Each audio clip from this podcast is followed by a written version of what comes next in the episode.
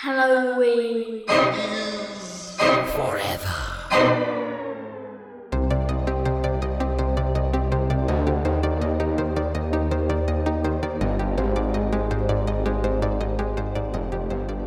You guys know when about uh, uh, getting a suntan became popular?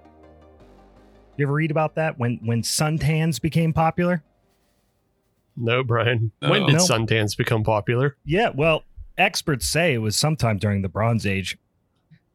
Ugh. Welcome, boys and girls, to a very fucking special little mini-sode of Halloween's Forever. I'm Brian. I'm Steve. Hey, who that boy is lurking around over there? Who, who's that? Who am I seeing? The Go, guys. That's is that our old friend Brandon back again? Oh, welcome, Brandon. Thanks for joining us again. Seems like I was just here. I know. Well, listen, that's what happens when to the victor go the spoils. You come to rub it in our face, guys. Before you get on me too hard about that joke, there was a reason why I why I picked that one. Um, guys, that's a Cliff Clavin joke uh, from Cheers, uh, and and and we are talking a little hint, biggest hint. Read the fucking episode you clicked on in the podcast app. But if you didn't, and this just automatically came up for you, uh, that's a little hint as to what movie we're going to be talking about today. We're going to be talking about from the year of our Lord, 1987, House 2, colon, the second story, the most unnecessary subtitle of all time. Um, I say it's the most necessary. all necessary. sequels are a second story, kind of. don't like the wordplay? I guess. I guess. Um anyway, this is a, you know, quote unquote, I'll say punishment episode from Brandon. For those of you who are just catching up, me and Steve been been getting our shit kicked lately. We just been getting just just waffle stomped on the regular over here. 2 months in a row both November and December. We lost uh showdowns to the guests. Uh Brandon um uh, was kind enough to come back on and talk about the movie that he that he uh, handed down to us as punishment. Um, so we spread it out a little bit, but uh, this was this was Brandon's choice. Uh, I don't know if I should call it a punishment movie. I, I enjoy this movie. Brandon, what, what made you pick this one? Uh, so I picked this as a quote punishment movie because it is one of the most wackadoodle movies I've ever seen in my life. It's a Uh, wacky one. The a plot is up. pure chaos. If you try to make sense of it, if you want character development and plot and story, Mm-hmm. and it it's it is going to be torture for you. Mm-hmm. But if you just roll with it, man, it's it's fucking wacky. It's a fun house ride. It- It's a it's a it's a whole mix 'em up. It's a whole it's a whole wacky mix 'em up. Um, and and we'll get into it. I enjoyed it a lot. S- uh, Steve, I s- I've seen assume you've seen this one before. yeah, I I have not made it to House Three or House Four yet, but I have not either. Just- I, Me either. uh, I was I was very aware of how silly this one is, and it's just like uh, I mean, like Brandon was saying, it's just a silly, wacky movie. It's not Mm-hmm. necessarily a punishment, but like, when else would we do this movie on the show? true. It's Yeah, not. yeah. It's it's not so good it would win any of our showdowns, Mhm. but it's also older, so it's not relevant to bring up. And so you would have you just kind of have to take it as a punishment, but it's not a true punishment because it's like, Hmm. hey, it's it's silly times, everybody. We're gonna watch a fucking live action Looney Tunes cartoon. Yeah, it is. It is Looney Tunes. I think I put the phrase Looney Tunes in my in my notes several times. Yeah, this is like taking your medicine, but your medicine is that yummy grape Dimetapp. So you kind of like it. Ooh, or that Um, bubblegum amoxicillin. no, you- no, don't No. say that. That's disgusting. You're the you're the only trash bird who like that. All we, the rest of us only like Dimetapp. Uh, bubblegum. Actually, I, I don't hate bubblegum anything. That was chalky. The chalkiness of that was a problem for me. Yeah. I guess and you I guys knew just there got were the little bad bugs, ones. and I knew there were little bugs growing in it even when I was a little kid. I knew what antibiotics were. Um, But then you then you grew up to be a person who brews little bugs, you ass.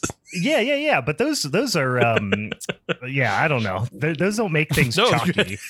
Those aren't bubblegum flavored. You like bubblegum flavored beer too. Let's see, there's a through line here. Mhm, mhm, Um, mhm, mhm. Anyway, guys, let's get a couple of things out of the way before we get into this sons of bitchin' episode. First of all, if you're a fan of the show, you should be following us on the social media. It's at Halloween's Forever on all the various social media outlets. Also, if you're a fan of the show, you should probably be following Brandon as well.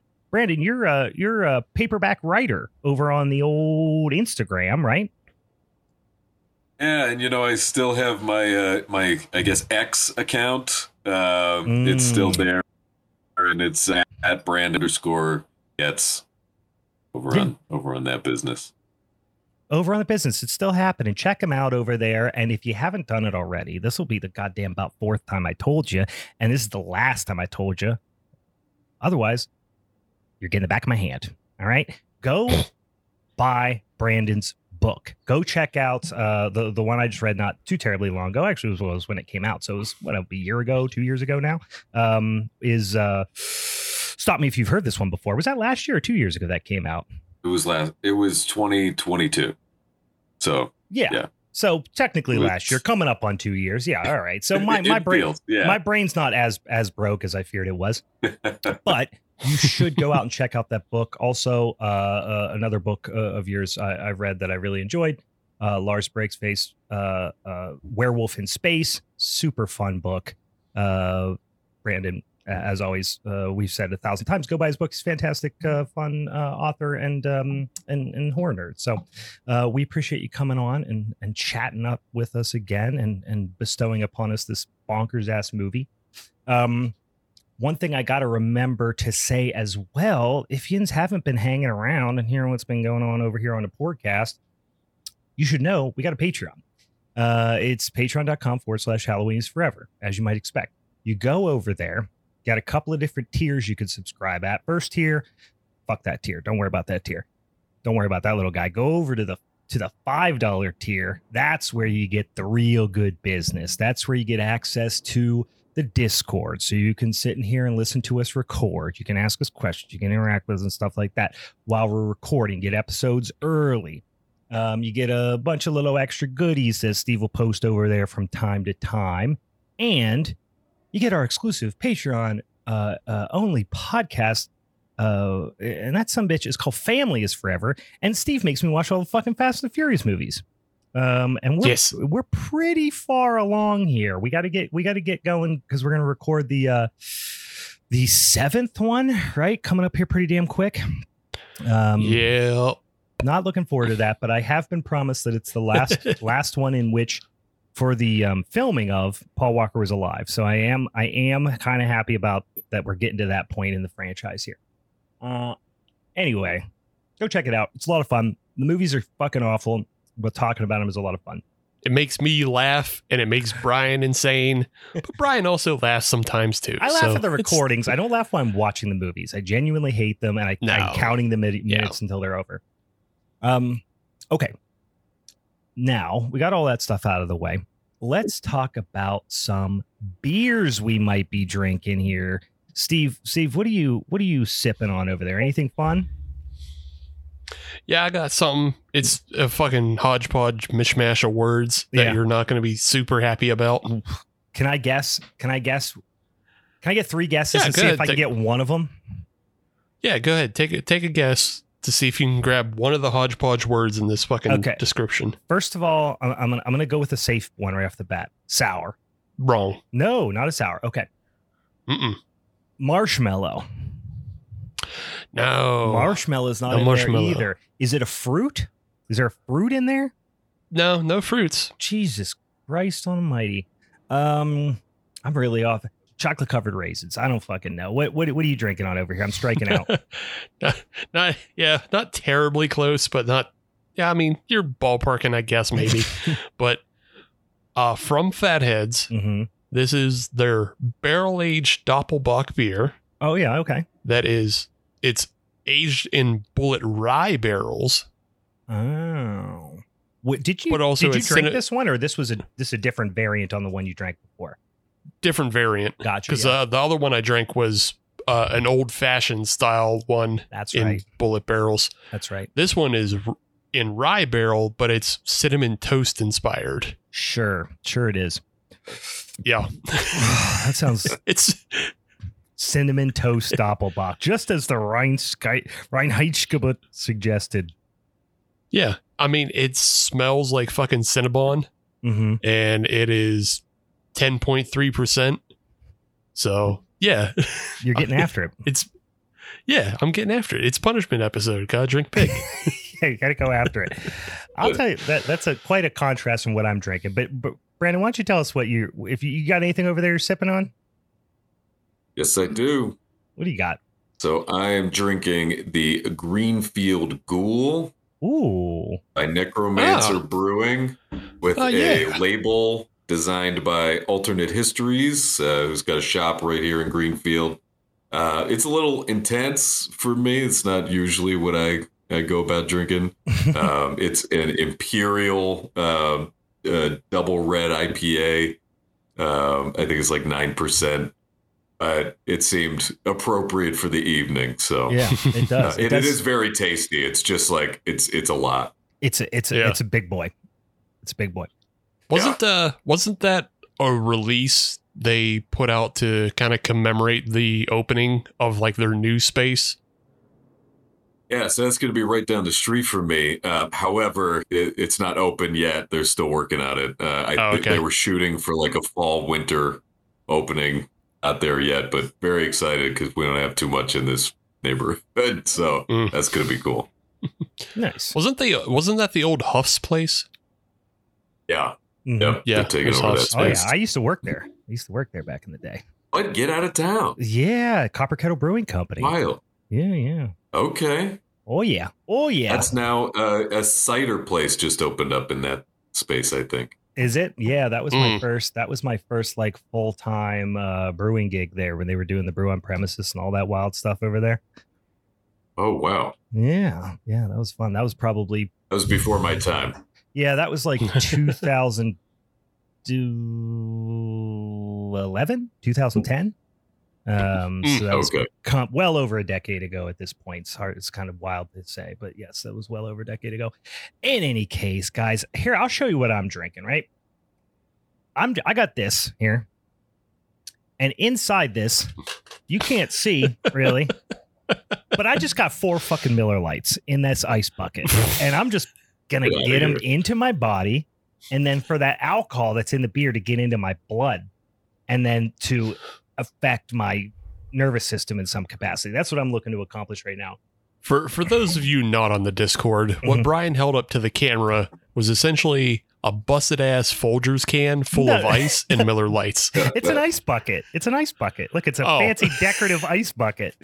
Um, but yes, it's Oh, okay. approximately I don't that know, size. Some something on the light. It looked like a it looked like a Miller coffee can, or it looked just- like a Folgers coffee I just can. emptied a bunch of screws and nails out of it in the garage and just put Yeah. some fucking beers in it. That would have been That's cool. exactly what I thought it was. I thought it was like your garage beer tender. that would have been cooler.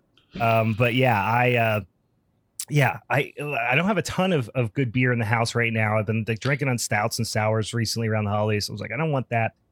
And like I said, I just need some beers in me because I had a motherfucker of a week, you guys. Stressful, Mm. busy, wacky, um, crazy, and and here I am uh, uh, sitting here um, with Killer Clowns from Outer Space on in the background, slugging on some beers as fast as I can, and uh, and talking horror with with these uh, these lovely gentlemen. So that's where I'm at right now in my life. So we got the beers out of the way. Uh, we got one other thing we got to do before we get into this movie, guys. We have a uh, showdown episode topic uh, to announce. This is going to be the February February showdown episode. Um, that'll be the first Monday there in in the the wonderful month of February.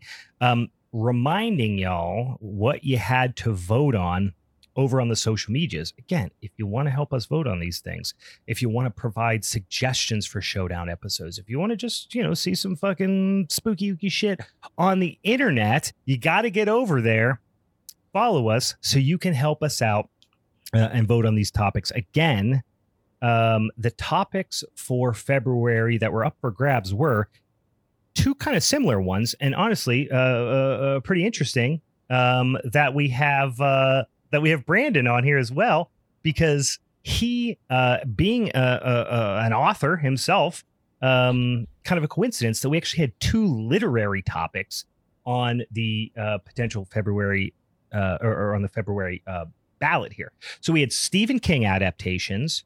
We also had just generally horror novel adaptations.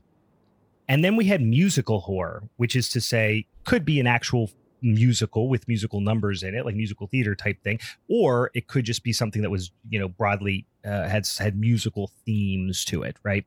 Mm, probably not a surprise here. The topic that ran away with the voting for uh, for February is going to be it's Stephen King adaptations, guys. This one's been on the on the wheel for a while. I'm really surprised it hasn't hasn't gotten picked already. So uh, so we'll start talking about Stephen King adaptations. I think one thing we talked about Stephen, just to touch base, make sure we're still on the same page here. We're thinking that The Shining, we're gonna we're gonna leave that off the board we're gonna we're gonna call Meg roll on that. Is that accurate? Yeah. Okay. Yeah. No shining. That one's way too it's just way too good. Like It's think of good. another think of another Stephen King movie that you think is better than The Shining. Yeah.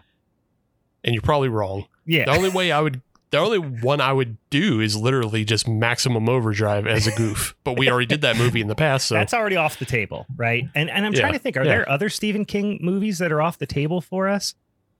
I have one think in my head that that I really that like I'm uh, is my a number one pick, which I'm not going to say Mhm. obviously. Um, but I am going to obviously have some backups, and I'm just thinking, what other ones have we done? I don't know if we actually have done any. We we certainly have talked about them, but I don't know if we've actually done episodes on.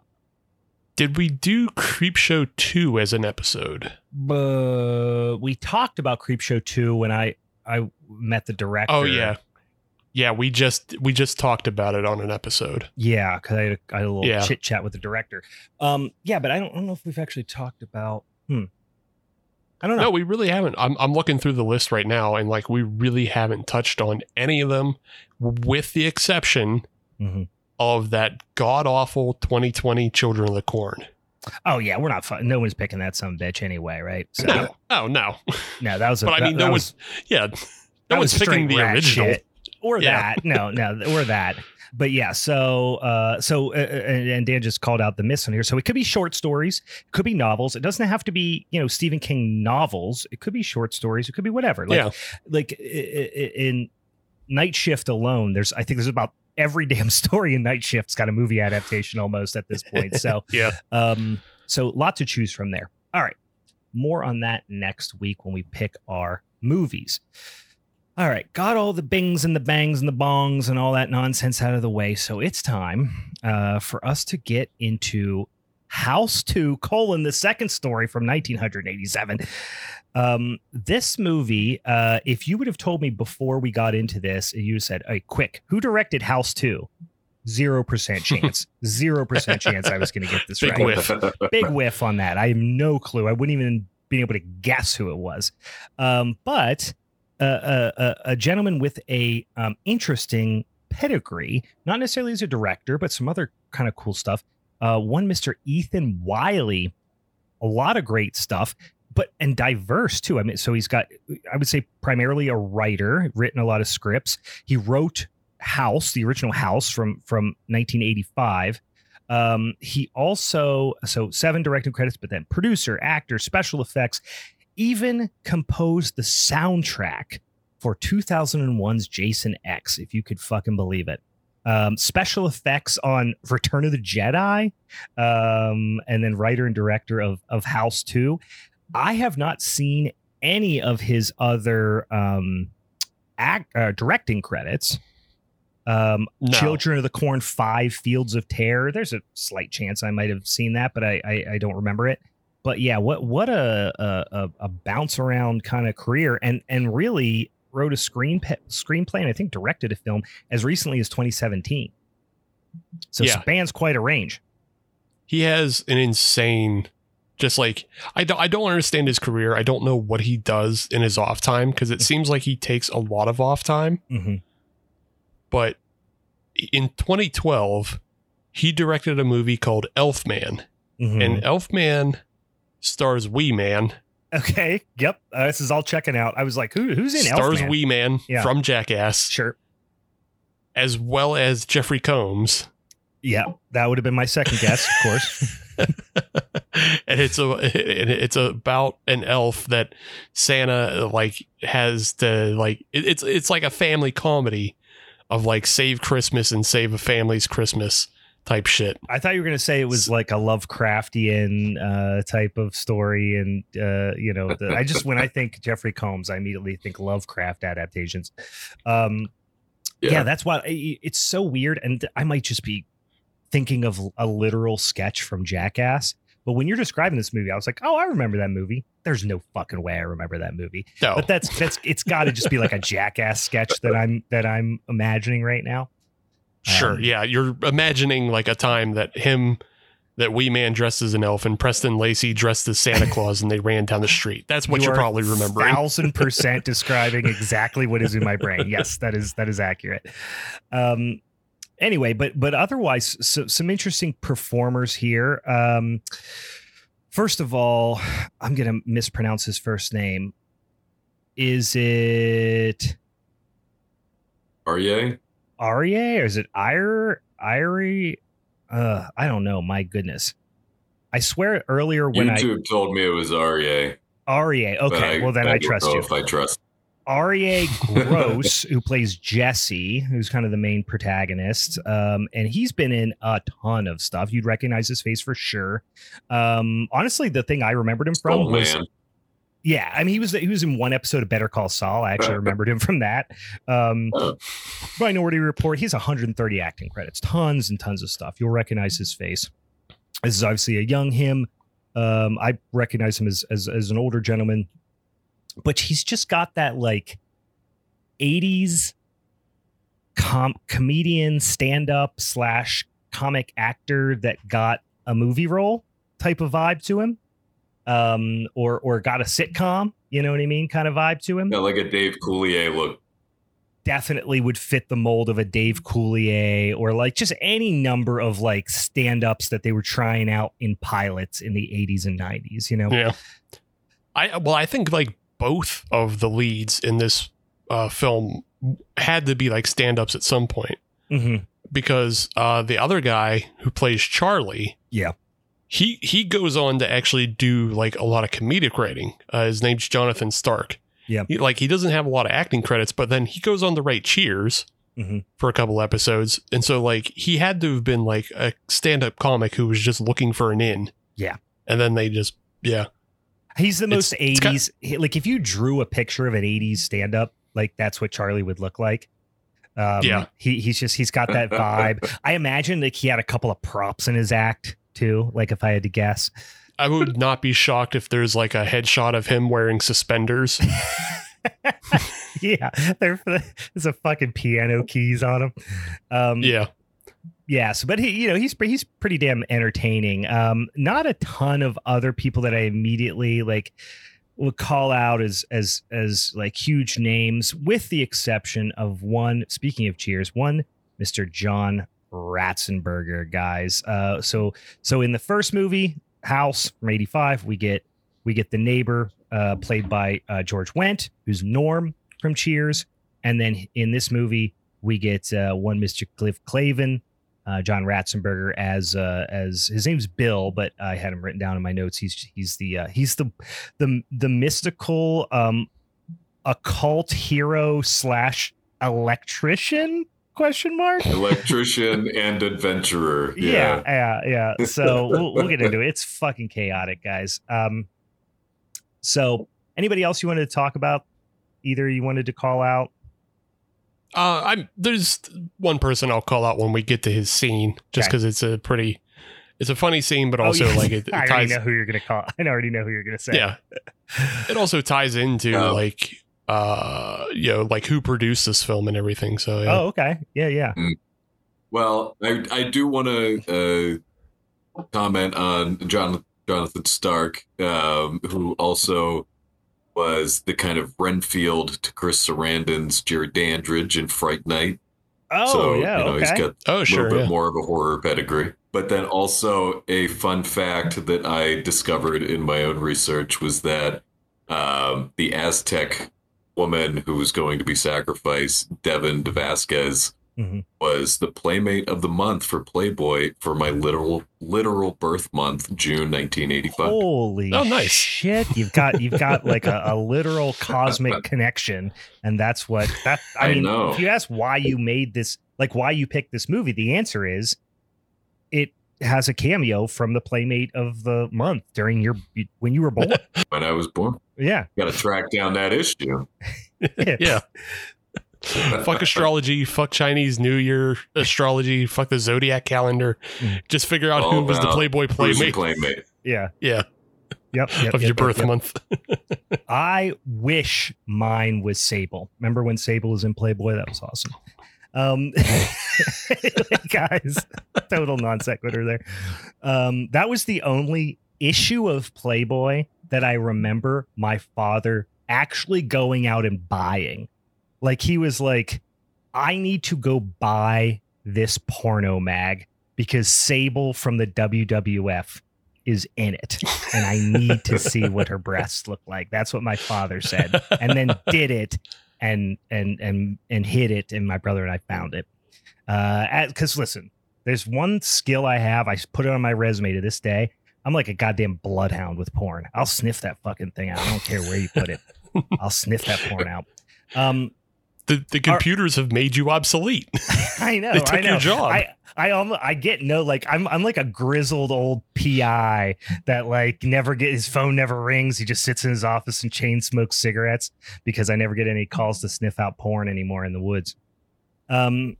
Anyway, that's a whole script that I'm working on, guys. Um. So first of all, I, I want to say about this movie, great score. Didn't don't remember that. Don't remember the score in this oh movie. yeah, yeah. I mean the score. Well, the score is by Harry Manfredini. So Mhm. you know he's he's coming off of uh, uh Jason Six. Yeah. Jason Lives. So he's just come off that, and yeah. So the movie is produced by Sean S. Cunningham, Mhm. and it's also produced by New World Pictures. And I forget, Okay. I forget if this is before or after uh Corman sold his stake in New World. I I I forget if 87 like sounds like after. I yeah. would guess. I would have guessed 82 that happened, but I might be wrong. Um, I Yeah, might yeah. have my timelines mixed up, but um, yeah, it, it's interesting because I mean, you can see the kind of the Manfredini kind of feel to it, but it also feels a little ahead of its time in that you get the like plucky strings with the like intermittent like squealy noises on the strings too it just feels very like a24ish which is weird to say but it just feels very modern in, in its score or like this style of score has come back around. But yeah the plucky strings followed by the like kind of bracing dissonant uh notes uh on the strings was um it, it just like first time i paid attention to it and i was like wow this this kind of feels weirdly modern. Um so in the in the beginning of the movie and i'd like to talk about why this is the case right? But it starts out in the like uh 50s or 60s or something right? 1950s 1960s something like that. And there's this couple and they seem to be dealing babies. They're in the baby dealing business. I don't know exactly what they're doing but another couple comes over. They give them a baby you know there's some some discourse in terms of baby transfer. And then uh and and then you know crying and whatnot. And then they just move into stalking an intruder with a gun in their home. Um i might have just kind of this might have breezed by me later in the movie. Uh you know we do later reveal spoiler alert to a plot point that doesn't fucking matter at all as far as i can tell. The family was uh they, they I think what they did is they gave up Jesse, the main character, for adoption, kind of an unofficial late night rendezvous adoption of sorts Yeah. to like a wealthy family. Like they sold them to like a wealthy family. Um, you don't really learn why they do that, or nor does it really matter later on. like Jesse comes back to his home, but it's all about relations way way before that so like he could have grown up in that home and it wouldn't matter but but they make Right. it so like he's coming back to his ancestral home and he sees a picture and he's like those are my parents and like you assume he grew up elsewhere away from his biological parents, but it it doesn't matter. None of that really had to have happened. I feel Not like at all. No. kinda Even wild. like the mom going with the dad to to hunt down Slim Reeser. Like, Mhm. Why is the mom there? She doesn't even have a gun. nah, What are you doing? Just go with the baby. yeah, go go Right. somewhere else. Go somewhere else. Do something else. go Uh, somewhere else. so so uh, as you as you allude to, you know, they're hunting around the house. All of a sudden, dang old uh, stranger zombie, you know, zombie demon cowboy looking son of a bitch with a skull uh comes, you know, pops out, and the couple knows what he's talking about. He says, "I know, I want the skull." Blah blah blah blah blah. Um, by the way, he's got the voice of uh, Doctor Claw um, from Inspector Gadget. In case you're wondering, oh Uh, yeah. if you're does. trying to if you're trying to if you're trying to picture this, it's Frank Welker, right? Yeah. It- um, Yeah. Yeah. Yeah. I mean, he's doing Doctor Claw. I mean, it's dead on. Well, th- yeah, yeah, he's doing Dr. Claw the same he did it at, at, in Munchies. Mhm. You know, Frank Oh, yeah, Welker yeah. has I forgot of it. Yeah, I fucking love Frank Munchies. Welker has four voices and he's been living off them forever. Oh yeah, he's he's, he's the fucking most prolific voice actor to of all for time. that. Yeah, Yeah. my god, my god, what a guy. Um, they know what he's talking about with the skull. We don't know what he's talking about. The the couple knows what he's talking about. They don't hand him over, and then they pow pow, they blast him. Um, now 25 years later, you get this young kind of yuppie-ish kind of couple shows up at that same house. It's this big old, looks like a big old Southern California fucking mansion, right? Um, this is Jesse's, you know, ancestral home. You get introduced to his girlfriend Kate, who's kind of not cool, but I don't really know if you're supposed to think she's not cool. But she's like a big, she's like works in the music industry. She's kind of like an important person in the music. She's like a, she's like a record exec kind of, uh, or something Yeah. to that effect, right? Well, Um, they, this, this, these two like setup scenes hmm of Jesse, Jesse and Kate arriving, Yeah. and then Charlie and Lana arriving. You're, you're supposed to kind of get the feeling like these are our four victims. Like they're they're going to be harassed and chased by the cowboy ghost, Mhm. and they're going to get picked off one by one. Yep. is what you think is going to happen In a normal movie. Yeah. In a Yeah. normal movie. In a regular in a regular movie, that's what would happen. In a normal movie produced by Sean S. Cunningham with score by Harry Manfredini, yes, that absolutely happens. There is a not formula one. here. One plus one equals two. But no, not this movie. One plus one equals thirteen point five or something like that. Um Yeah, but because but they all are like unlikable yuppies. mhm. You know, like Jesse Yeah. feels Jesse kind of feels like he's from privilege because he owns a mansion. Well, and also Kate he's like is- he, he's an he's a quote unquote artist that's like Mm-hmm. n- clearly not famous, nor does he sell anything, but that's what he does for a living. So like, yeah, he's you know he's he's definitely feels like he comes from money, and the house is a dead fucking giveaway, right? Right. Yeah, and then you have Charlie, who I don't even know what he fucking does. I forget. I know he he, says drives a bright. entrepreneur. That's he Right. He's says. an Yeah. entrepreneur. Yes, exactly. Yeah, yeah. Yeah, and he drive he drives a red Alfa Romeo uh, convertible. So like that's a douchebag car back then. Oh, yeah. I assume he he he was rich, like he grew up rich, but also he sells coke. like that's what I took. Yeah, Charlie's right, yeah. most likely profession. Or he's probably actually a gun runner because he has fucking because he has Uzi. Why does he have an Uzi? Fuck yeah, Yeah. yeah, yeah, yeah. You're 100 percent right. That's way more likely. Now I completely forgot about the Uzi. We'll talk about that. It's fucking bonkers. Um, and then Jesse's uh, girlfriend is Kate, who, she's the record exec, and then Lana, who is Charlie's girl. You can't tell girlfriend. You don't know what type of relationship they're in, but she's the lead singer of a band, which we'll get to here in a damn sec. Um, so his name's Jesse McLaughlin. He's named after his great grandfather. Um, so Jesse starts to hear some like weird scratching noises in the house. They're getting there, and and you know, uh, this is even before Charlie shows up. Um, but he gets fucked up by an ironing board, which is a great bit. You know, again, this is where you start to get the idea that this is just going to be a Looney Tunes episode. Um, we've talked about this on the show. All the funniest bits are still just from Looney Tunes and Merry Melodies, and this is a great one. You get hit with a fucking ironing board that's that folds up in the closet. It's a great bit. Um, then Charlie and Lana show up, and they're fucking hammered. And they are straight off of just a, a rousing old drunken drive that they just had, and they're cracking up. Um, and they are really truly cartoon. They're like cartoon mice per, that are drunk. You know what I mean? Like hiccuping Yeah. and like you know stumbling around and stuff like that. Um, Yeah, somebody should have been carrying a bottle that had three X's on it. Yeah, and there should just be like bubbles floating up from their head when they hiccuped, you know. Um, which I always wonder, what what is that? Is that supposed to be carbonation from beer? Like, why is there always Yeah. bubbles floating up from drunk cartoon characters' faces? Charlie's girlfriend is the lead singer of Puce Glitz and the Avoiders, guys. Uh, if you're not familiar, little college radio perhaps for me, but Puce Glitz and the Avoiders. You might might come up on Jeopardy someday. Uh, but Kate wants to sign her band because they're like they're you know she thinks they're hot shit. They're like it's the act she's looking for. Her other band, Men in Tights, hadn't taken off yet. Not yet. It's there. Ooh. It's it's there. It's right on the horizon. Um, Jesse finds I don't know. He's looking at pictures and he sees the difference between his old family skulls, as you do.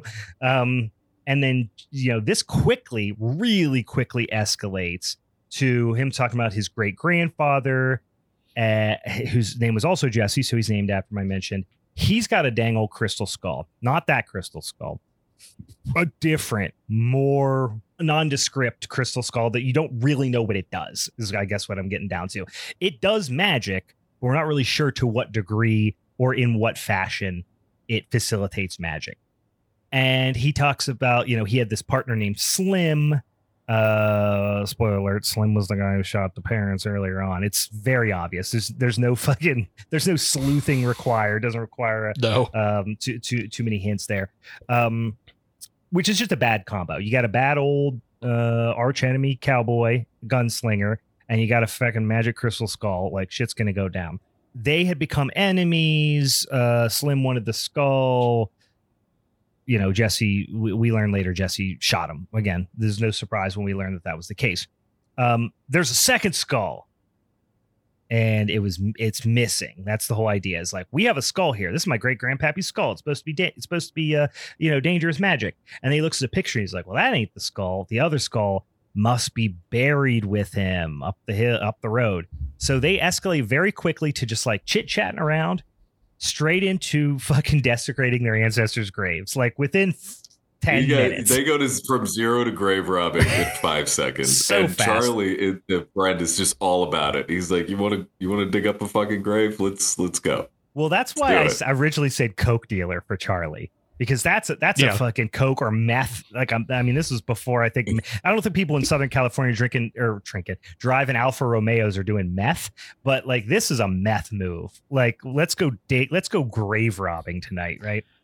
Um, but they find the skull in like five seconds. Uh, great great grandpa Jesse's body reanimates immediately and he's a very strong albino mummy. Um, and he has these bulging red eyes and, and and a six shooters, which is funny for a zombie to come up to you and he's like, ah, I'm gonna attack you, I'm a zombie, and then just like put him up, partner. he pulls out a gun. but he looks like at first, I, and I didn't remember this part. I'd only seen this movie once before. It was years ago. I didn't remember this part, but I'm like, is that really what his eyes look like? He's got these bulging red, super fake eyes. I was like, I don't remember this. He looks like a fucking Star Trek, like original series Star Trek. villain. Yeah. Yeah. Um, but then he, it's a mask, which is like, okay, that's why it looks so dumb because it's a mask. But then I'm like, what? Why and when did he put the mask on? Why did the zombie? Because he says like, I've been waiting for someone for seventy dang old tarnation dang old years to come over here and dig me up. Did you have that mask on for seventy years waiting for somebody to dig you up? Is that what happened, sir? He did. Yes. and it was all just to spook him because he wanted to get woke, wo- woken up, right? yes. Because he want because the whole thing was he wanted to be buried with all his treasures, and Yeah. they buried him. Who, whoever buried him, like Yeah. he, they buried him with like kind of the the gold across his chest and the mask on his face. Yeah, he And then had he to just say had to to- somebody, "Listen, listen, Poncho, you're my best friend. I'm about to die. I'm on my deathbed. Make sure you put this silly colored Halloween mask on me when you bury me. Yeah. He Wrap did- me up like a fucking mummy. I just don't understand to what end because he Make sure I have my gun and it's loaded. loaded and hammer cocked back because the second I wake Yeah. up, there's action. I'm blasting. I'm, I'm gonna wake up with a silly mask and somebody's gonna get fucking blasted. guess I guess his idea was like he was supposed to get dug up pretty quick. Like they shouldn't have left him buried, is what it was. You're probably right somebody about should have yeah. come. Yeah, somebody should have come got him after a couple days, but they didn't. They just left him down there because Yeah, he, he didn't want to be down there all that long. yeah. He he does seem very surprised that it was 70 years. Um, but anyway, he's got the skull, as as you might imagine. Um, and they get back to the house, and it's and Jesse's his great great grandfather, and they're talking about, wow, hey, you're my great great grandson, and blah blah blah blah. Jesse wants to party. He's like, let's go fucking out and and and get ripped and and tear up the town. And then he looks in the mirror and realizes that he's super old. He's like 170 years old. He thought he was gonna like however whatever spell or some bullshit when he died. He thought he was gonna wake up and be young still? But he's not. He's old. And there's a great quote. He says, "I'm a 170 old. I'm a 770 year old fart, a goddamn zombie." he's got this old prospector talk, like just down pat. It's great lines. So that's um that's Royal Dano, the the guy who also plays the I'll be greased and fried farmer from Killer Clowns. And yeah, he's got oh the wow! like, I'm literally old-timey- watching. Yeah, exactly. Right. No, that's Uh, wild. That old timey prospector voice. He, he's got it down. He- oh yeah, perfect. that's his fucking bread and butter. yeah, he's. I mean, he's one of those actors that's been in you know like westerns since the dawn of Right, you know right. cinema, and he Mhm. was on TV as well. Mhm. Uh, one of my favorite lines by him is when he's telling them about the crystal skull, and it's so funny because it's anachronistic the way he understands it. But also, he spells it out in his timey language. He's like, "You don't know nothing about no time or space or none of that hogwash." So it's like he understands like the quantum implications of the skull, but Yeah. also it's all hogwash anyway. I thought that was funny too. I I am I actually kind of to myself because I just started re uh rewatching um uh uh uh oh my god the freaking detective show uh the the weird like um True detective. Columbo. true det- true detective no not Columbo true detective True detective. uh for some reason I couldn't I, I, I couldn't think of the word true I just started I started rewatching that and so I just imagined him going well by gum one time somebody told me time was a flat circle and I said well that's a whole lot of mumbo jumbo um speaking of killer clowns I'm at the spot where he's got the dead sheriff and he's using him as a ventriloquist It's so fucking great um for, Oh. for those of you who are, who are just eager to get an update on the movie I'm watching um so Charlie, uh, so so he says you can call me Gramps. You know, old Jesse said, call me Gramps. Charlie takes Gramps out for his favorite pastime, which of course is drunk driving. So they go out and just get fucking hammered and just crash his car, just bounce it off his shit, fly around like a fucking maniacs. Um, it's a pretty it's a pretty comical scene. They're just like swigging whiskey and saying wild shit. Then Bill Maher shows up. And oh God. Yeah. I listen, not even no like political affiliation. What do you think about Bill Maher? Bill Maher is one of the most annoying dicks with the most punchable faces in the fucking world. Like when I see Bill Maher, I want to do violence to him immediately.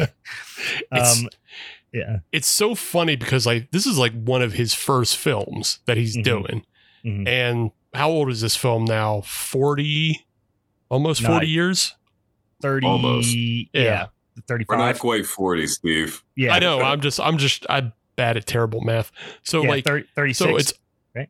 Yeah, so we have proof positive confirmation that Bill Maher has been a dickhead with a punchable face longer than we've been alive. Mhm. Like, Yeah. like, He's like always been entire- a dickweed. yeah, entire lifetimes and generations. Like I I want to know further back into his life. At what point did he not have a punchable face? Like guaranteed he was 11 and I'm just sure telling he got bullied as a child. Yeah. Had to have. Yeah. He, he, he was it. yeah you're right he was just fucking narking on people left and right i want to do the thing to him where i take my my pointer finger my index finger and, and my middle finger and stick them up his nostrils and like kind of pick him up by his nostrils like he did in like like a dennis the menace cartoon or something that's what i want to do to him or just we do the old like somebody get like on all fours stand behind him and they just shove him over That's the back Holy, oh my God. I was thinking Perfect. exactly that. That that's you just- such a great such a great great bit great gag It It's so humiliating. Just pull Yeah. his pants down and push him over somebody and just let that, just like bring him off of his ivory tower of smugness, is where Yeah. he lives. Make him just roll around in his underwear for a minute and make everybody laugh at that. We That's used to all do it that. is. We used to do that to our friend in college who was like much bigger and stronger and co- probably could have beat the shit out of us. we would do that to him, but he's he was like he's too slow. So Mhm. we would our favorite thing to do was do that. Somebody stand behind him, push him down, and then he'd get up. And if he caught you, he'd beat the shit out of you. But he could never catch you. He just ran away. Um, and you just run around. I remember like running around Wick Park in Youngstown for like 20 minutes and him trying to catch me. And I'm like, you're never going to catch me. And he's just gassed. Um, or we used to slap beers out of his hands. Like he'd just be sitting there talking and you just walk up and just slap the beer out of his hands. Such Jesus. a rude, such a rude, ignorant thing to do. But we just, uh, That's one, just- that's one of those play stupid games, win stupid prizes type things. Oh, yeah. It's like you know he'll fuck you up if he gets you. Oh yeah. What one time I, he just punched me right between the eyes, and I was like, "Ow, fuck!" It's like you can't be mad. You can't be mad at that. I deserved it one hundred percent. Um. Anyway, uh, so Charlie takes, uh, like I said, Gramps out drunk drive, and Bill fucking Maher shows up. His name's John, by the way. He's the prex, pre, excuse me, president of the record company that Kate works for. Um, and they, they do this whole bit about how Gramps is already bored of TV, and also like he has a very strong opinion about Ronald Reagan already. Like, it's such a such a funny, silly bit. So it, it's actually kind of funny though because Royal Dano was he he starred in a lot of like the old westerns and TV shows hmm uh, in the past, and so like Reagan Ronald, was in. yeah, well Reagan Reagan was kind of like a Rod Serling type back in the day, of like he did intros for General Electric Theater. And he, so he would come on and he's like, "Well, I guess we're gonna have this old West tale. How's it going?" Buh, buh, buh. And then they, and then they would segue into the actual. That was a pretty good Reagan, by I the was way. gonna say that was a pretty impressive Reagan. I actually I was pretty impressed by that. You've been working on that one, dude. it's all right, but then, you know, it, then it would segue into the actual old West tale that Royal Dano was in. Oh, okay. So, Mm. but like they definitely had like a lot of crossover, and you know, like Royal Dano was connected to him in a, a couple of projects. So yeah, it's it's funny that one, it's eighty seven, and he's bagging on Reagan and calling Reagan a pussy, but then also, Yeah. Um, so Jesse asks Gramps about Slim, and he explains, you know, he had to shoot him because he shot him first, and blah blah blah. Um, and then he like left him out in the desert to die, right? Which is like, hey, that was kind of a not cool thing to do, but. Um, so they do this mo- basically a little montage of Gramps telling Jesse and Charlie a bunch of like old cowboy yarns, and Jesse and Charlie are just like captivated and and the, the seemingly goes on for like hours. You know, they're sitting there drinking beer, eating chips, and just listening to old cowboy yarns. And then they're like, "Damn, it's been a long time." You know, whatever. I'm gonna go upstairs, and he's like, "Oh, get, go get some more beer or whatever." They go upstairs. Just a huge Halloween party happening upstairs, a massive Halloween party with like dozens and dozens of people. And Charlie's like, "Oh, I've invited a bunch of people over for Halloween. I forgot." I'm like, who Yeah. decorated? There's elaborate decorations. Right? How could there be decorations? How could how could any of that party be prepared for? Food out displayed. Like it's, it's, insane. there's a refreshment table. Like you forgot you did all this. I just you imagine didn't know that this movie was off the rails Yeah. before this, like you know, you know what this is off explains all this Charlie this behavior though is like Charlie s- split an eight ball with himself that morning. And then he like just set up an entire Halloween party, invited everyone, and then came downstairs and got tied up in cowboy yarns. You know what I mean? For five hours, and then they showed Right. up That's the upstairs, and only the, explanation. the party's in full swing. Yeah, um, it, it's a great scene though. It's a great.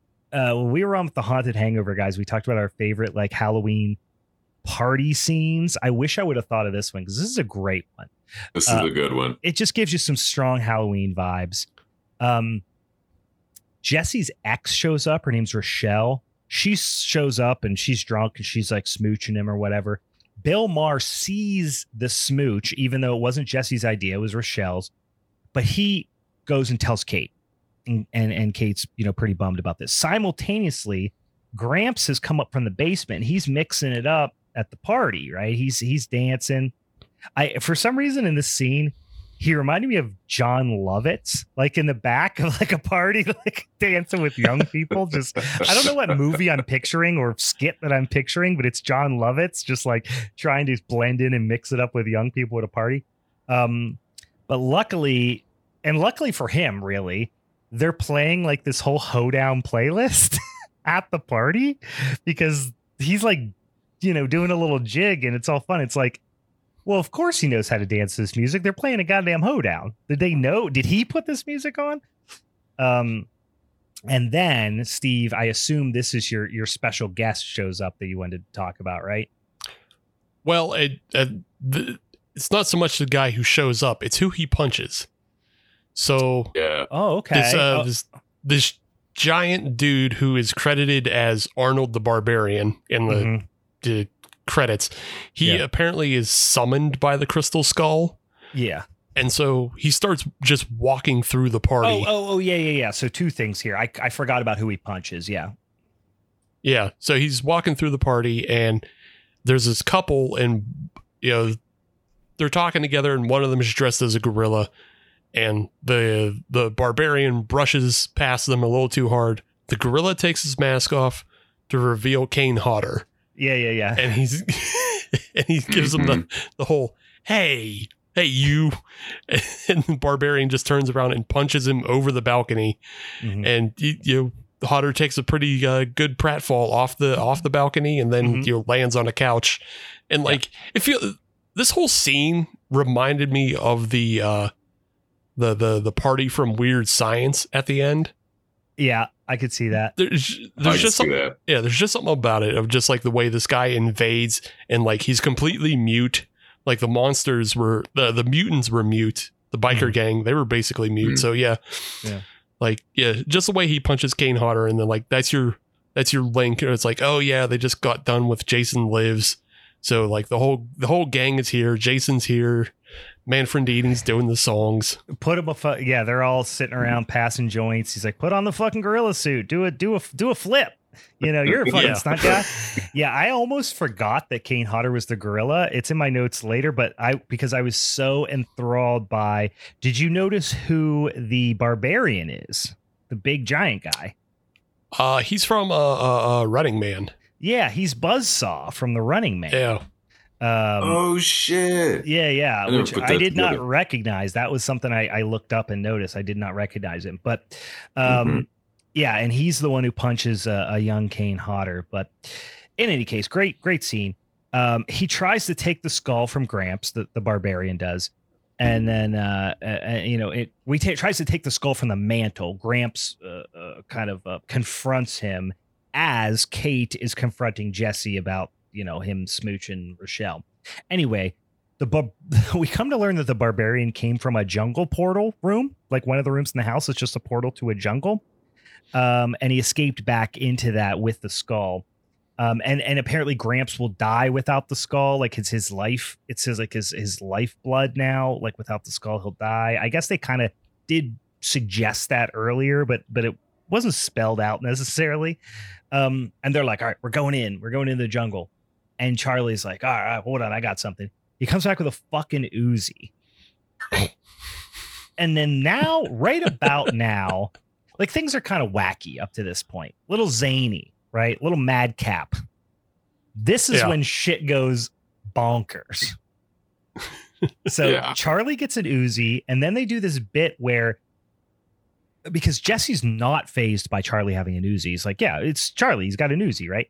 And then he's like, well, I need a gun. And he hands him this little, like fucking Derringer looking, tiny little, you know, PP. What's the what's the James Bond gun? PP. They do that. Yeah, they do that. Men in Black uh, cricket joke. yeah, the you know, noisy cricket. Yeah, yeah, yeah. That's a better that's a better uh, uh, analysis of what it was. Yeah, and of course, so by in contrast, uh, you got I got a little tiny gun. Okay, so they fucking uh, well, and the the bit, and maybe my favorite Charlie line is he's like, what the, f-, you know, what? He looks at the little tiny gun. Why'd you give me this? And he goes, I only have the one Uzi, you know. It's a great. um, but anyway, so uh, uh, What am I going to do with this? Light cigars? No, you shoot people with it. Yeah. yeah, yeah. Well, good, some good banter, good banter throughout. Um, they confront I- Buzz. Can, Oh, go can, ahead. can I ask? Can I? I just want to pause at this point because so we we've been spending this time with Jesse and Charlie, and they're not terrible, but also I think they're kind of the weakest point of this movie. Mm, And the whole time, the whole time I'm watching it, I was imagining two other actors, and I'll I'll see if you guys you guys agree with me. Instead of Jesse, Andrew McCarthy from Weekend at Bernie's. You know, Jesse feels like a poor man's Andrew McCarthy if you think about it a little bit. Yeah. And then instead of who's playing Charlie, Michael Moriarty. So he looks like What? Michael Oh, I don't see that one. But Michael don't see that one? Moriarty, Just because they're tall guys. no, but he looks a there's- little bit like a young Michael Moriarty from like Q the Winged Serpent, like Yeah. a young, a young, because he's gangly, he's goofy. I could Michael- See, yeah, I could see it. Michael Moriarty's too hard boiled for this, though. You know what Okay. I mean? Like, Yeah. yeah, he's too hard boiled. He's too even when he's silly, even when he's in the stuff and it's like, hey, sweaty palm, sweaty palm, another sweaty palm. Like he's too cool guy-ish. Like his Okay, line what- delivery's too cool. I, I knew that one was a little controversial, so I because I wasn't even sold on it completely myself. But what about this one? Harry Anderson from Night Court. yeah, I mean, I could see that. I would actually see him more I would as want Jesse. to see that. Yeah, I'd rather see him yeah, as Jesse. yeah. because I Yeah. al- I also just wanted to maintain because we have the Cheers link between Wendt and uh Wendt and Ratzenberger. We could have a Night Court link between Anderson and Richard Moll, who was in the first one. Oh, I have one. Ooh. I have one. Going a little bit more in the nerdy direction. Go with uh, uh, his name's Jason Lively. He plays Russ Griswold in European Vacation. He's also in Night of the Creeps. in Night of the Creeps. Yeah. Mm. I could see I could see him in in in that role as well. Like he's he's like the if he would have been too young though, because that was would Night of the Creeps young. was eighty six. Yeah. So yeah, yeah. he would have been too young. You're right. Um. Anyway. Um. Yeah, I love a I love a recast discussion. I always I'm always up for a recast discussion. Um. I mean, you could cast any '80s uh, white guy as Jesse, and it would probably work. But I actually think Stark is is great as Charlie. I, I think he really nails it. I agree. I agree with both of you because I agree that Jesse is a little weak. He he doesn't bring a lot to Mhm. the party, um, and you don't really you don't really. He's just inoffensive. You're not rooting for him. Yeah, He's yeah. just there. Yeah, Yeah. but but I do like Charlie. Charlie's the highlight of the movie for me. Um, but I wish they would have cut him loose a little bit. Let him do more wacky shit. You know what I mean? You know he was down for it. Um, for sure. anyway, so they confront Buzzsaw in the jungle, and and and and then they're saved by. And again, this is when shit goes bonkers, and I'm I'm, I'm starting to really have fun. They're saved by a giant or, or by a claymation like giant mutant mole or hedgehog Is or some shit. is? I was like, is that is that like a fish monster? I think I, mean, it was a I just love that they have this stop motion stuff Yeah. though. Like it's so old school. It's so great. I love it all. Yeah, and he and he just jumps in and fucking eats him, right? And then like the skull is then taken by a pterodactyl. And you're like, what are you talking about, guys? We were just in the, uh, we were just at a Halloween party, you know. And Right, you're We're just right. having a party. Right? Yeah, and now now it's fucking the skull's getting taken by a pterodactyl. Um, and then just there's lots of cool claymation, stop motion, and tons of puppets in this movie. Yeah. Yeah. Um, and it's just you could tell this movie's made with a lot of care, a lot of love was put in this movie, like a disproportionate amount. You guys probably found this in your research as well, but um, those effects were done by Chris Walas, who was the guy who created Gremlins, and he also did effects for The Fly, Enemy Mine. Um, I guess he had also done some uncredited stuff on Return of the Jedi, Mm. maybe with Wiley. So that's maybe where they met. I don't know. Yeah. Yeah. Um, well, yeah, because Wiley but also worked know on that, Gremlins when too. You know it's. Oh yeah, so there Yeah. you go. So knowing that it was like, oh, the Gremlins guy did this, it was like, oh yeah, well, that's why it looks so good. Well, even when though you see our our char- maybe my favorite character that's coming up, Bippy. Um, Bippy looks like a fucking gremlin. I mean, he really does. Like he looks, uh, he looks like a mogwai. totally. He looks like a mogwai. Um, we'll get to that in a second. Um, this is yeah, again, shit's off the rails. This is they had the pedigree. Uh, they had a lot of talent on set. I honestly think it was like, hey, do you guys want to hang out in LA for a few more weeks? We'll shoot this other movie. We'll all get fucked up every night and just like party and shoot this dumb movie. Like honestly, I think that's what happened.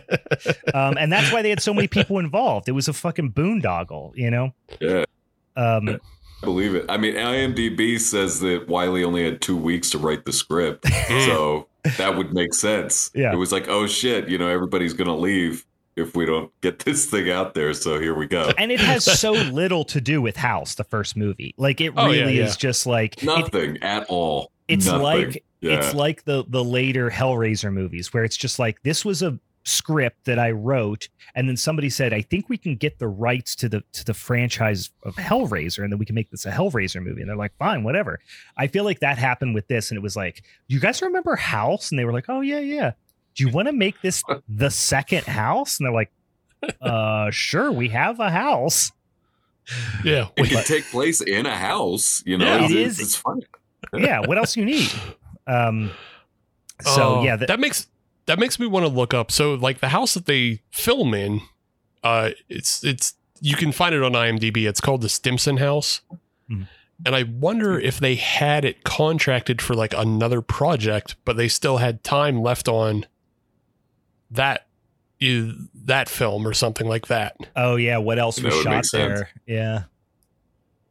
Yeah, I'm, Yeah. not, I'm not seeing anything that jumps out at me right now, but yeah, like I mean, the, there a bunch of other things have been filmed at this house though, like uh, the 1994 movie Clifford with fucking uh, Oh my god, that Short. movie's so funny. Martin Short, yeah. Yeah, he plays the Yeah. little kid, and and it's the dad from from Beethoven too, Charles Grodin. Charles Grodin. Yeah, I always forget his name. Yeah. My god, that movie is so weird and funny. Like Yeah. I, I'm a bit, I'm a bit. I understand the like Martin Short's polarizing. A lot of people don't like Martin Short. I'm a big Martin Short fan. Between Clifford and uh and and Jiminy Glick, I mean Martin Short is like does no wrong in my book. That movie's so fucking weird. That one clip that everyone plays, like you see it on social media, of him, he's like, just look at me, just look at me like a regular person. And it's him because Clifford is the boy and he's like insane and he's trying to like act like a normal person. He's like, uh, you know, it's it's just so. I mean, it's exactly as funny in the movie as that that singular clip. Um. Anyway, so so Jesse ends up climbing up this like fucking jungle tree to a pterodactyl nest. It's this whole comedic, you know, craziness ensues, and they crash back down, and they crash through the house, the titular house, uh, into the basement, and they have they have salvaged the skull. And something that comes down with them out of the tree and smashes down into the other dimension uh, apparently um, is this fucking it's a giant two and a half foot long green like chubby caterpillar with a dog face? Like a puppy's face? Yeah, it's a catter puppy. It's a catter puppy So I gotta, I gotta cut in there because I have a catter puppy. oh yes sick. you do jesus Look yeah at that. So my friend Melissa, um, Bambi's clay design on Etsy. yeah She made this for me, a request, and she did a fucking phenomenal. oh my god job. she Like, nailed the face is- i mean it literally looks exactly catter like it puppy. yeah, what It's so rules. good. It's so good. I keep this on my desk. Uh, it is a special thing to me. Yeah. So, it- what is it? yeah, Bippy? I, I love the catter puppy. Bippy the Catter Puppy. I mean that that's got like Tickle Me Elmo vibes all over it. Like, come on, guys, we can make this. This is a million dollar idea. Um, It should have been. It should Yeah. have been. um, so and it's very cute. We should say like that's the thing that stands out as weird. It's like it's super cute and endearing. It's got the big, oversized, cutesy eyes, and you're just like, where, where, why is this in this movie? I mean, I think it was they were trying to do there? Gizmo vibes, right? Mhm. Um, but anyway, uh, so there's this scene. uh, I read a uh, I read an interview um, with uh, Walas who said basically he had this design just like kicking around in his office, and so when they were trying to figure out what kind of things they were going to throw in this movie, he was like, "Well, we're doing all kinds of other zany shit. Can I make this puppet?" And Wiley was like, "Yeah, sure, make that puppet. we'll find a place for it." He was like, he looked up with a straw in his nose and was like, "Yeah, make the fucking counter puppet. I don't give a shit. yeah, that sounds Um, crazy. That sounds fucking awesome, dude. Do it." Um, we got a blank check If on it- this motherfucker. Yeah, it feels like, and, and again, if there was like kind of a like a you know a truncated production schedule on this, a lot of times you know these effects houses just have shit lying around that were just you know things that they were working on, Mhm. and now they're going to throw Right. it at. Like that's even though uh, Roger Corman did sell New World Pictures back in '83, that's a very Mm-hmm. Roger Corman thing to do. Is to just take and repurpose and reuse, you know, just whatever. Like, You got this Yeah, fucking totally. spider. That's or you know Yeah. going back to fright night uh you know the the bat version of uh Jerry Dandrige was like a cast off of, of from ghostbusters that the the Mm, effects guys yeah, yeah, yeah. had it there and they were like all right well let's use it in this movie save some bucks. It's crazy how that just became normal too after that. Like because you'd see it and like anybody who was really into these movies would recognize it. Because I, I mean i just i'm sitting here watching killer clowns and it's like the Chiodo brothers re uh, took the killer clowns and and turned him in turned one of them into the fucking uh uh uh gnome or no it's not a gnome it's a uh, troll from uh ernest scared stupid Yeah, so right. it's like Yep, you know that just yep. became best practice in in low budget uh horror after that but um it's recycling man yeah, why not? You know. I mean, don't let anything go to waste you can Thanks. doll it up, right? Um, so there's this scene here, and this is like really, we get a heavy dose of Bill Maher, which I'm just I'm not interested in. Um, but it's Bill Maher coming in with Katie or Kate to confront Jesse about Rochelle and the the smooching that happened earlier. And Charlie's there, and they're like, "What you been doing?" And and just Bill Maher's being so snarky and so smug, and you just want to smack him so hard. And he's like, um, I'm just going to tell you what happened. And he just does this big blurt out of the entire, hey, this is all the wacky shit that's happening. And there's a fucking baby pterodactyl. And because they're like, what's in the closet? They think Rochelle's in there. He's like, it's a baby pterodactyl because this, that, and the other. And then he opens up because there was a baby pterodactyl in there. He opens up the the the, the door and Rochelle's in there. And the baby pterodactyl was in there, and then they're like, "Oh, they caught him red-handed," kind of thing, and then th- then they like tear off, and it's like that's the end of John, uh, uh, uh, Kate. Like we don't see them anymore; they're now out of the movie. Um, they break it off, and and they they take off. And we then need to we, we need to stop. We need to we need to acknowledge that though. That is crazy. Yeah, the girlfriends leave with Bill Maher and they're never seen again. They have nothing else to do with the It's- movie. Yeah. they're out of don't the come movie. back.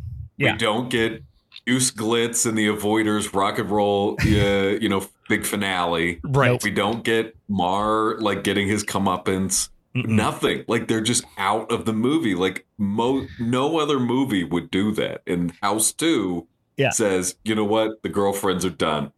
And Bill Maher's done without the fucking movie. Yeah. These that's key wrap. characters, Plot like wise, that's crazy. yeah these key characters that we've been building up for for a little while now spending a very significant time on some of them uh have now left and you won't see them no more Yeah. I, that, that, that's that's probably the biggest sin of this movie is that Bill Maher doesn't get any sort of comeuppance. Yeah. Like, No, he wins. I mean, from his point of view. Yeah. yeah. I Yes, like to think he. Di- I like to think he died in a fireball in the interstate. That's what I like to think. They all they all have a car crash on the way out of there because they're so upset, Yeah. and then they die. Yeah. And then- They get run over by dead. a fucking cement truck as soon as they turn onto the interstate. Um, but yeah, the, so Rochelle's in the closet, but then they're like, "Well, where did the fucking big, loud, vicious baby pterodactyl go?" And then after the whole thing irons out, then he opens up a another, and this is a fucking Muppet Show bit, right? He opens up the other cabinet, and there's a the, the ter- baby pterodactyl's in there, and you're like, "Is is this some Scooby Doo doors that people just can go in and out Like, of?" who built these cabinets? Yeah, yeah.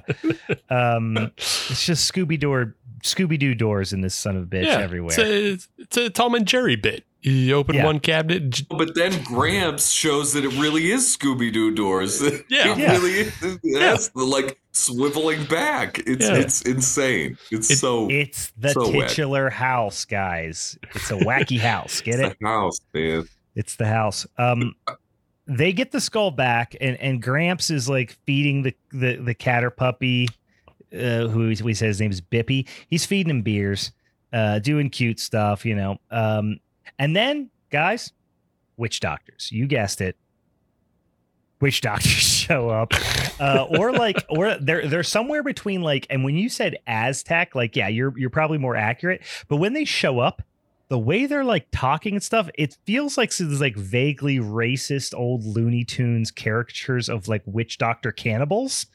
Um, oh, it for sure is. Oh, yeah. absolutely. I mean, they're they're saying like racist nonsense, whatever Yeah. that is. You know, it, it's goofball stuff. But and it's probably all white dudes too. But uh, yeah. yeah. I think they are supposed to be Aztecs. They're Yeah. The lead high priest is a white guy, but the guy that uh, Charlie winds up fighting is he's actually Native American.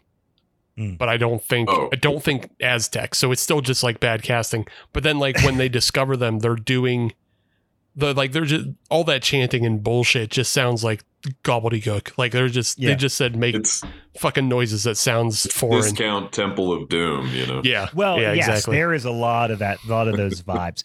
In, in the interim, they escape, and in the interim, an electrician shows up. Right? Oh, no Oh, one before- called the befo- electrician. oh, go ahead. Nobody, nobody called him. But before we get to that, I just wanted to point out a line. The they they attack Gramps, and Gramps is on the ground. Mhm. And then when he's discovered, he's like, "Oh, there must have been thirty or forty of them." I was like, Yeah, "Feral yeah, yeah. hogs." thirty or forty feral hogs. Oh, feral hog. Oh, 30 to 40 to 50 feral hogs, sir. Came and stole my skull. terminally online. Stole my crystal skull. that. Um, yeah. So so then this electrician shows up. Nobody called them. He, he the electricity suggests electrician is suggesting that Kate called him. The electrician uh, is, like I said, one Mister John Ratzenberger, aka Cliff Clavin. His character is so confusing. Okay, so at first he feels like he's going to be this kind of like grifter, you know, contractor type, like unscrupulous contractor that comes in is like, ah, you got a big problem here. I'm going to have to fix it. It's going to cost you a lot of money. Uh, you know, I can help you out. You know, so he's this kind of scumbaggy type of character at first, but then he he's starts to do his scumbaggy work, and Jesse's just like disinterested. He ends up breaking a big hole in the wall, and he calls them into the room. There's this whole bit about like him showing them and them not wanting to be part of it or whatever. And he says, uh, it looks like you got some sort of alternative universe in there or something. and then, and they're like, yeah. And they, of course, they understand it because they've been in the house, they've been through the jungle, they've been after Buzzsaw, they've been into alternative universe. They brought a fucking catter puppy back with them, but they know all the things that are happening in the house. But the fact that Cliff Clavin is like, he literally is like, ah, I've seen this kind of thing before. I'll help you out. And then he pulls up the one of the compartments in his tool box, and he's got like a cutlass in there. He's prepared. And you're like, what the fuck is this character? because he's like now he's like but a second ago he was like this grifter electrician he's like this know-it-all guy and and and now he's like this adventure but he keeps saying things like they're like oh be careful and he's like nah i got it don't worry he's like i uh i gotta get back home tonight's my kid's little league night like he has a a home life and he is truly an electrician Yeah, but he's some sort of like ancient occult electrician he's that like, battles he- demons in alternate universes on the regular. yeah, he's almost like some sort of like omniscient Ghostbuster in a way. 'Cause he- yeah, yeah. Ghostbuster. I had written Ghostbuster in my notes. That Yeah. Yeah. Omniscient Ghostbuster is It- it- perfect. Yeah, the go- the Ghostbuster part definitely comes in where like he he has this piece of equipment that you think is like supposed to be a stud finder or whatever, but he puts it Yeah. up to the wall, and he's obviously looking for tears into another universe is what he's looking for. But you and don't then- know that. You just think don't- he's got something out to grift ruse. Right. It- Right? Yeah. Yeah. I mean, that's what Oh, you. maybe, but but in retrospect, it's like, Yeah, yeah, oh, yeah, he was like Yeah. doing weird shit there. Yeah, Yeah. because then Jesse picks it up and starts fiddling with it, and he's like, "Oh, put that down, kid. It'll blow us halfway to Kingdom Come." And that feels like a real Ghostbuster Well- thing. It's like, "Don't touch my proton hmm. pack." yeah, even better line. He goes, "Well, don't touch that kid. You'll blow us both halfway to Milwaukee," yeah, yeah, yeah. yeah.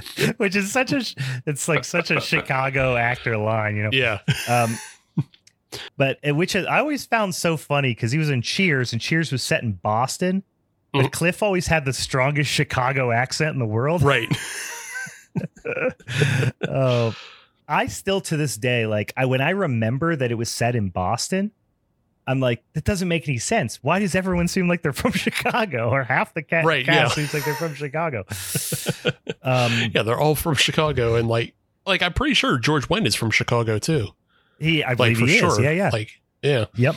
Because that's why they did the whole Bears, the Bears thing when when he was a guest Oh, star yeah, on yeah. Cheer, I Oh, mean right, on right. Uh, SNL. Yeah. Um, one thing I, I this just really hit home with me because I've been I've been reading a bunch of uh, Neil Gaiman lately. I've just been on a Neil Gaiman trip, and so I was like, he- Cliff Clavin, the the the mysterious electrician, he feels like a someone from like a, a Neil Gaiman story, like some sort of like Uh, weird yeah. occult detective story about like some regular Joe hard boiled type of thing um, that that is fucking battling demons in an alternate universe or something. Or I'll go, I'll even go one better. Douglas Adams. He feels like a Douglas Adams character that just appears, does what he's supposed to do with no explanation, and then disappears, and then that's it. Yeah, Like I mean, you just don't get much into his character besides these little hints, like "Hey, my kid's baseball game" or whatever. yeah. um it's wild it's wild um but so you get you get because it's it's 1987 so you do get some nice casual homophobia. Before you get this whole like moderately racist sacrifice scene that we talked about um and they have this woman tied up. And at first i thought it was kate you know because i was like not really paying attention. I was like oh that's why they want to save her. Why she back? or whatever. I completely forgot about this scene. But then you come to realize it's not. It's this, you know, Aztec woman. Anyway, this whole scene is Army of Darkness meets Indiana Jones. It's them fighting slapstick punches and kicks and fighting uh, uh you know crazy aztec warriors and and and cliff clavin swings on a fucking rope and it's a whole thing. The woman they save so they get out right? It's this whole thing whatever the, the this big this big battle scene. They get out. All all of them back. Cliff charlie jesse plus the the aztec woman and then she just lives there now as does the baby pterodactyl and gramps and bippy and the whole crew and there's Yeah. this fucking dinner scene where they're like a family now and jesse literally says like you guys are my family and That dinner scene is so crazy. It's got all, all those characters. And the catter puppy and the pterodactyl baby have place settings at that table yeah. have dinner. Like, what is happening? What is They're all going on? a And Jesse, those dinner. are your family. Yeah. This girl you just met an hour ago, and a pterodactyl and a catter puppy are your family. What are you talking about? and, and your And zombie great great grandfather and Yeah, Charlie, who I think you hated. Yeah. And and they and then Gramps gets ready to eat, and then of course you know his dinner uh, comes right out of the platter, puts on his hat like the most badass dinner you ever seen. Yeah. Yeah. There it's goes Slim Videodrome. It's like that scene from Videodrome. Not even not Videodrome. What? Yeah, Videodrome. Right? Isn't that Yeah, the one where the, Videodrome. the- yeah Videodrome where the zombie comes out instead of coming out of a TV, it's coming out of the plate. And and Yeah, not to dwell on this dinner too much, but Charlie, the drunk driving, Uzi wielding comedian entrepreneur, is by far the most normal person at the table. Aside from Jesse. one hundred percent. Yeah. um so yeah so so he, he raises up out of the table out of the dish uh, uh, uh, uh, gramps's plate and of course it's slim uh and again he's got that dr claw super super uh, demony voice i want to say because this is this is not not as wild as just the girls and and Bill Maher just piecing out of the film but it's pretty wacky Slim, who was teased to us as the big bad early in the movie, has now made his first real appearance in the story's progression. And there are like 13 minutes left in the movie, which is Even- wild. Even better is I love when he's coming up because they go to reaction shots for everybody. And they include a reaction shot of the pterodactyl baby. like it, it, yeah. it does a full mouth open, like ah, scared. Yeah, it's a Muppet. It's Muppet Show, man. It's the Yeah. Muppet Show. It's great. Um, I love the puppets. I fucking love the puppets. Um, so he shoots Gramps, Slim shoots shoots Gramps, catches a knife that I think Charlie throws at him, and snags up the girl, all in like five seconds. And and and and and fucking beats it. And and Grandpa then tells Jesse that his parents were killed by Slim the night that they apparently gave him up for adoption question mark? Why? We don't know. Who cares? Um but uh Jesse goes to confront Slim in the old west dimension that is just in like another door in the house. Or it's actually through a window which he has to throw himself through. He can't open it and go through. He has to throw himself through the glass like window panes like it's like a saloon You just use Window. something in the room to break the window and then climb through. No, No, you have sir. to jump through the window. Yes, fall pratfall through the window. Yeah. um, and then this this scene just kind of falls apart a little bit, but he goes to confront Slim in the old west dimension. He gets there. He's looking around for Slim. It's kind of dragging out a little bit, but then Charlie and the and like the Aztec girl, which again we don't even know her name. She's only been here for five minutes. They are there, and they're like ready to be hung at the gallows. And then Slim shows, so they're like in peril. Slim shows up. Slim's got a fucking sick ass horse. It's this like stop motion, um, uh, fucking zombie horse, skeleton horse, which is pretty sweet. Um, It They is have- so cool. It looks like something from. Speaking of Army of Darkness, it looks like something from Army of yeah, Darkness. it, it looked reminded me Yeah. of that scene in Evil Dead 2 with the girlfriend doing the dance and taking her head off and all that. Mhm. Yeah, yeah. Yeah, it like it was it's really it's so, cool. yeah, it's so well done, and it's like one of those things that could only be done in stop motion because like they show you like through the skin, and then you can see like the the skeletal structure of it. It's yeah, it's like it's crazy, disgusting. It's the most serious part of this entire movie Mhm. because like that horse is Mhm. terrifying. Otherwise, in yeah, another because film, otherwise Slim's just like I don't know, looks like like Wendy he's- like Yeah, Dave he's un- Thomas's daughter Wendy, but with a uh, skull face. Yeah, he's undead cowboy hat. Yosemite Sam. Like he's not he's not Yeah. scary. For real. yeah, Yosemite Sam. That's more accurate than Wendy. But yeah, I just thought like who's a redheads First was the game in my mind. Um, but yeah, so so he the the fucking horse is is really great. So this movie keeps doing these things where you're like, okay, like things are starting to unravel here a little bit, and they're like, oh man, that fucking horse is sick. You know, they have this big, this kind of drawn out like final showdown, and ultimately, uh, uh I'll jump ahead a little bit, but Jesse blasts Slim's head right off, just explodes his head. And, it, and it's like, it's kind of, I don't want to say unceremonious, but it just kind of is like, hey, shoot, shoot, shoot, patow, head explodes. Um, and then you get this like surprisingly heartfelt goodbye between Gramps and, and Jesse about like, I love you and all this stuff. It's just like, it's really, I don't say out of place, just unexpected, I'll say. Um, and then, uh, and then just to like, in case you, you were like, well, it, all the craziness is behind us. Not so.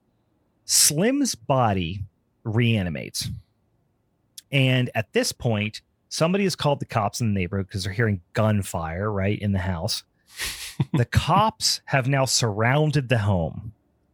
They're like, "Hey, come out with your hands up," you know. Slim's body is is is bopping around inside the house, and they see it in the window. So they start blasting Slim's body. Chaos inside the house. I forget exactly how it happens, but the house goes up, completely ablaze. Right. So the house is now on fire. Jesse escapes with Bippy, with the baby pterodactyl to another portal within the house, and that And por- Gramps' corpse. and Gramps's corpse. forget the corpse. yeah, you got to remember Gramps's corpse. Yeah, into the other dimension through the house, and this is back to Gramps's time. I assume like Gramp where Gramps previously was, perhaps I don't know, but it's like the old west, and Charlie's already there, already in full outfit. Uh, uh, Aztec girl's there. She's fucking living life. She loves it. She loves what's happening. She's not confused at all. And now they're all just gonna live happily ever after.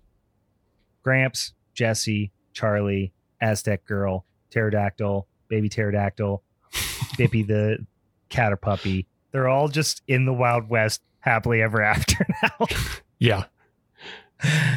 that Fucking Is the- insane. end. I just had I just had a thought as you were talking. I just had a thought. Mm. What if it's a suggestion of like a Robert Heinlein "All You Zombies" kind of idea, where he wasn't named after Gramps, he is Gramps. Ah. yeah, yeah, yeah, yeah, yeah. Hmm.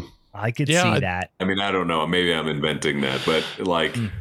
Went back in time. Here's the He's Jesse. Grant is Jesse. Yeah, here's the thing. I like that. With this movie, there's so little explanation in anything that Mhm. that it just could be. Like you can just say that. It doesn't you matter. can make, make up whatever. Yeah. Here, I'm gonna Yeah. I'm gonna add I'm gonna add another layer to this to this to this insane lasagna. I'm gonna add another layer wherein this movie is takes place in the same cinematic universe as uh the the Tom Arnold vehicle, The Stupids, um, wherein he sings the song "I Am My Own Grandpa," and it explains how Jesse is Jesse. He's his own grandpa. yeah. Yeah, that totally Yeah. makes sense too. There you go. I, I That's it. I just want to point out like how this movie accomplishes so many things before other movies. So you Mhm. have this Back to the Future 3 ass ending. Yeah. Uh you know, yeah, True. yeah. I Yeah, I about had that. note myself. Yeah. But it's like if if everything went to shit in Back to the Future Three, like Right, yeah. you're, Marty McFly is stuck there with some girl he just met and kidnapped. You know? Right. and he's cool with it and everyone is so coked out they don't care yeah. exactly.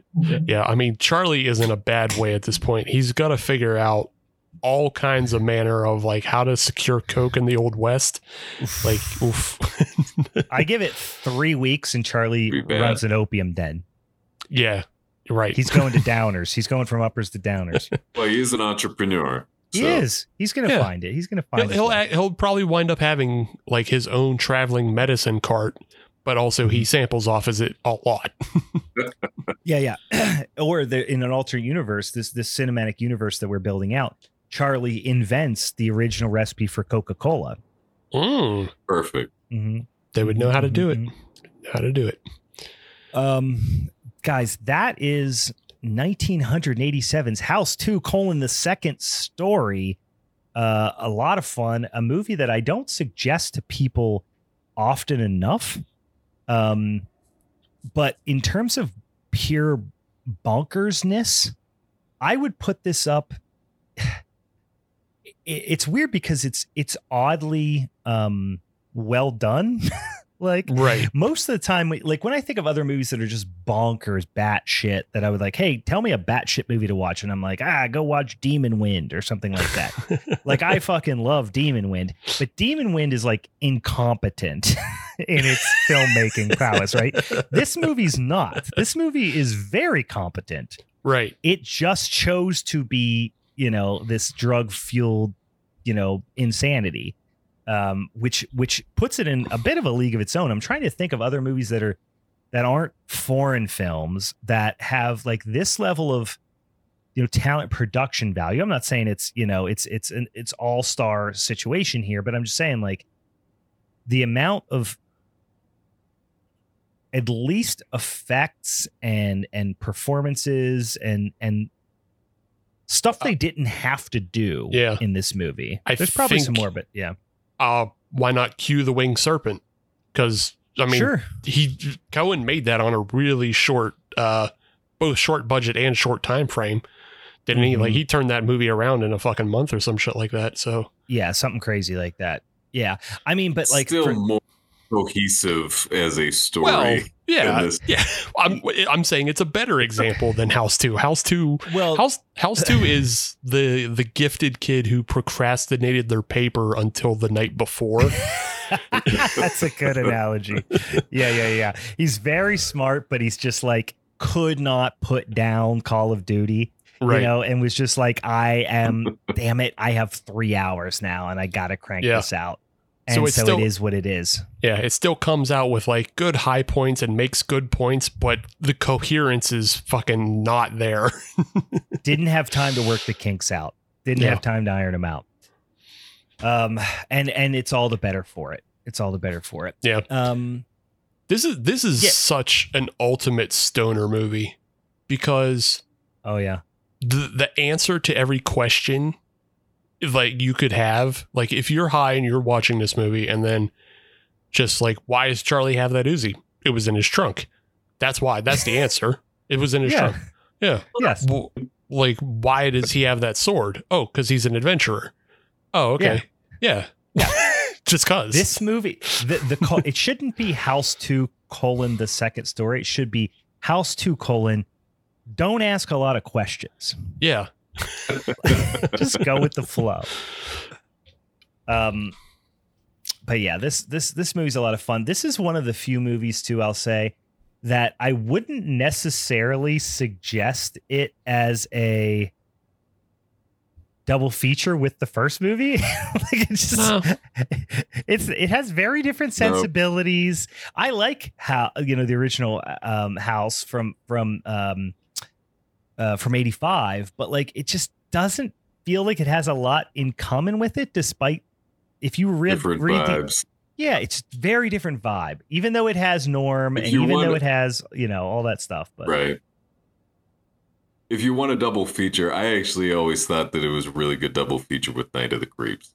Mm, Night of the Creeps is definitely more cohesive, but it still is kind of a, also a kitchen sink movie. Like you got the aliens and the slugs and the zombies, Yeah. and mhm. um, this too is is definitely a kitchen sink movie that's thrown in everything they could think of. I could see this running before you watch Gremlins 2, the new batch, Sure. because they both yeah. Okay, feel yeah. like middle fingers for different reasons. Yeah. Like that movie is Joe Dante doing double middle fingers to the studio. And this Right. movie is the whole cast doing middle fingers, but in a way of like we're playing hooky from school. Right. You know what I mean? Like we just we're gonna we're tricking somebody into funding our like two week long bender. Yeah. Whereas Joe Dante was like, no, this is Joe Dante was more malicious in Yeah. his actions. Yeah. Joe Dante they were more irresponsible in Yeah. their actions. yeah, Joe Dante had it out for Warner Brothers. Um I guess my, my double feature, if we're all doing double features, mine would be this movie should be the second in a double feature with Beetlejuice. Oh, okay. Oh, that's interesting. Because it, Hmm. it still has I can there's a lot of like there's still you have the yuppies in a new house you have a lot of stop motion and animation and puppetry so it's like it, they're very similar and they're all they're both more comedic than they are scary so Mm, that's true. Yeah. I like that. I like that. Um, tangent before we wrap up. Uh, thoughts on uh on, on the new some of the stuff we've seen on the new the new Beetlejuice that's coming out later this year. i actually haven't Maybe been see- following it much because i just i just Hmm. don't want stuff spoiled so i don't pay attention to shit like that I yeah. I, I agree. I'm nervous. I'm nervous about it. I hope it's good. Like just for Michael Keaton's sake, I hope it's good. yeah. you know, but I mean, especially after watching The Flash, Oof. which fucking sucked so bad. Oof, uh, Um, Yeah. like I, I just, I think he's a great actor who deserves a comeback, and kind of had one, and then it's fizzling out because he's taking these legacy movies. Well, so for that's him, like I a- hope yeah. that it's good. Yeah, you know the, it's it's like there's so few projects where they want people like that that I feel like people in that not not that you know Michael Keaton I don't think needs money right but like you know if he wants to continue acting uh there's just not a lot of opportunities to slide him in unless it's associated with something he was already in the past. Uh, you know, then the exception would be, but I guess that was close to 10 years ago with, uh, what, what's the movie that he did where he's like, I can't say Birdman. Was it Birdman? yeah It birdman was yeah. Yeah. Was that what's called? Birdman. Okay. It's just, I can't say the name of that movie He without was also in the the other guys. Uh, you know, it wasn't Yeah. he wasn't the lead, but like Mhm. he was fucking hilarious. Oh, yeah, yeah. yeah. Oh, he's fantastic. I mean, he's fantastic. I just every time I say Birdman, I think Harvey Birdman, attorney at law, and it sounds doesn't Yeah. sound right. yeah well Um, then also he went on to play the vulture in one of the spider-man movies so he plays Yeah. batman the vulture Well, he and might be birdman back. yeah right. yeah well yeah if Mm. you watch the end of morbius Uh, I did. this is all over my head. I've watched so few like comic book like Mar the Marvel of the Marvel universe and Yeah. and, and all that. Like I'm just that's such a big blind spot for me. You're probably better off for it. yeah, like I'm a Batman guy. I'll watch all the Batman movies that come out, but like so little of the Marvel universe have I actually seen. Mhm. Um so it's just like a complete cultural blind spot for me. People were like, "Oh yeah, like that thing that happened in Guardians of the Galaxy," and I'm like, "Yeah."